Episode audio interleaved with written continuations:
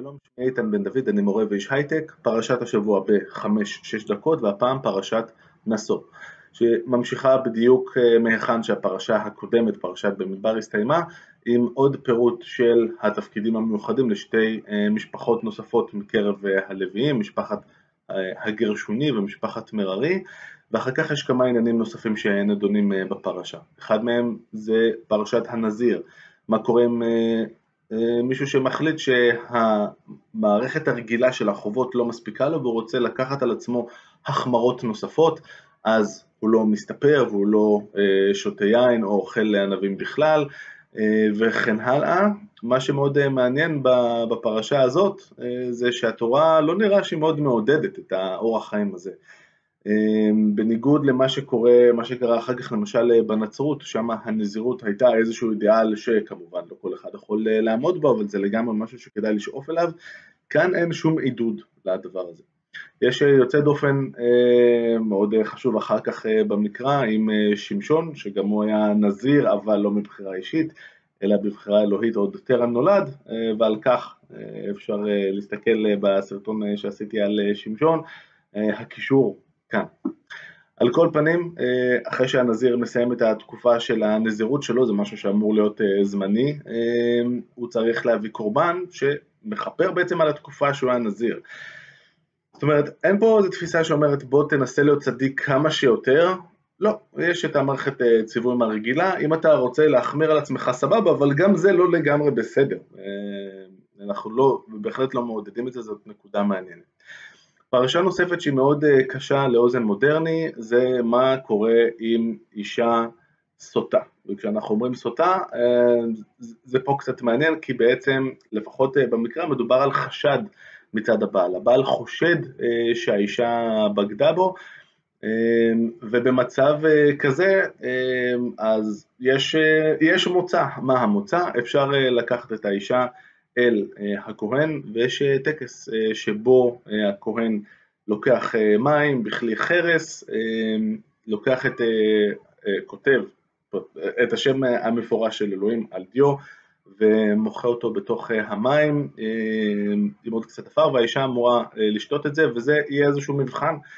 אם, אם האישה באמת סטתה אז אמור לקרות לה משהו פיזי לא לגמרי ברור מה זה, אה, לפחות אה, מהמקרא, אה, ואם הכל בסדר, אז הכל בסדר. עכשיו, לאוזן מודרנית זה נורא קשה, וזה עשוי להיות יותר קשה אם נזכור מה, מה קורה בתורה שבעל פה, כשחז"ל מנסחים את הפרטים המאוד ספציפיים, הטקס עצמו נושא פנים קצת יותר משפילות עבור האישה, אין דרך לומר את זה אחרת. אה, מה שכן, אה, אצל חז"ל יש עוד תנאים. הבעל צריך קודם להתרות באישה בצורה מפורשת, וצריכים שיהיו עדים שיגידו שהיא התייחדה עם אותו גבר זר. זאת אומרת, הרבה יותר קשה להגיע למצב הזה בכלל, אה, שהטקס הזה באמת נצרך, ויש חוקרים מודרניים שסבורים שהטקס הזה, אם בכלל לא יתבצע אי פעם בפועל, זה קרה מעט מאוד. אז לאוזן מודרנית זה לא נשמע טוב, אין, מה, אין, אין איך להגיד את זה אחרת.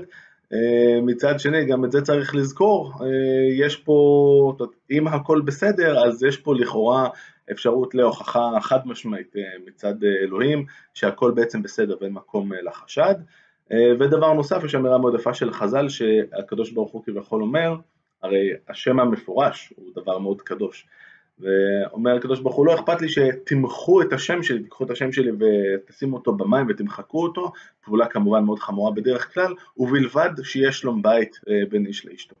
אז יש פה גם, אה, למרות אה, חוסר הנעימות לאוזן המודרנית, יש כאן גם משהו נחמד שאפשר להיאחז בו. עוד שתי נקודות קצרות, אחת היא הסוף של הפרשה, זאת הפרשה הכי ארוכה בתורה ולא סתם, כי uh, כל הסוף שלה זה בעצם פירוט של המתנות שהביאו כל אחד מהנשיאים של 12 שבטים, ויש פשוט סט של כמה פסוקים שהם בדיוק אותו דבר, הכל מוכפל 12 פעמים.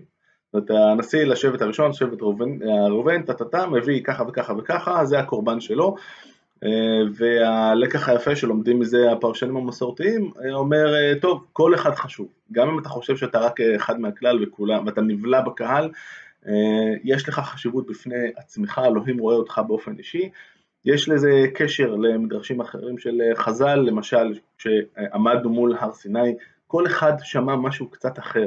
לכל אחד, לכל אחד ואחת מאיתנו יש תפיסה מסוימת של מהי התורה בדיוק, או מהי התורה שלו, וזה קול שחשוב שיישמע, ויש בזה משהו מאוד נחמד. דבר אחרון, יש את ברכת כהנים בפרשה, הפרשה שאומרים אותה בבית הכנסת, ולאורך השנים הרבה מאוד הורים אמרו אותה לילדים שלהם, וזה רגע תמיד מאוד משמח בעיניי. ומה שמאוד יפה כאן, זה שהמתנה הזאת של הברכה ניתנת בחינם, לעומת כל ה... בכל הדורות היו כל מיני שרלטנים, והרמב"ם גם ניסה להילחם בהם מלחמה כושלת שלא הצליחה, יפה לראות שזה בחינם, וזה מנוסח טוב, ושמו את שמי על בני ישראל ואני אברכם, זאת אומרת, מי שמברכים זה הכוהנים, אבל זה בעצם, הם רק מהווים צינור לאלוהים שהוא זה שמברך, ועם כל ה... רק נקודה אחת לסיום, עם כל העניין הזה של הקמעות והמלחמה של הרמב"ם, וזה שבטח לקורא המודרני זה לא כל כך נעים להתעסק בדברים האלה, בסוף יום אחד, כשהייתי בצבא, אבא שלי הביא לי קמע של הרב כדורי, איזשהו פתק שהיו כתובים עליו כל מיני דברים, דווקא יחסית ברורים, זה לא, יש גם עם כל מיני ראשי תיבות מעורפלים כאלה, ועכשיו זה בפק"ל כיסים שלי, וגם אחר כך במילואים, נראה אותך לא יוצא, לא יוצא למילואים עם הקמע הזה, גם אם אתה מאוד מאמין לרמב"ם שהדברים האלה הם כולם שטויות, ככה זה בחיים. שבת שלום, לפרטים נוספים ולתיאום הרצאות, אפשר להקליק כאן, להתראות.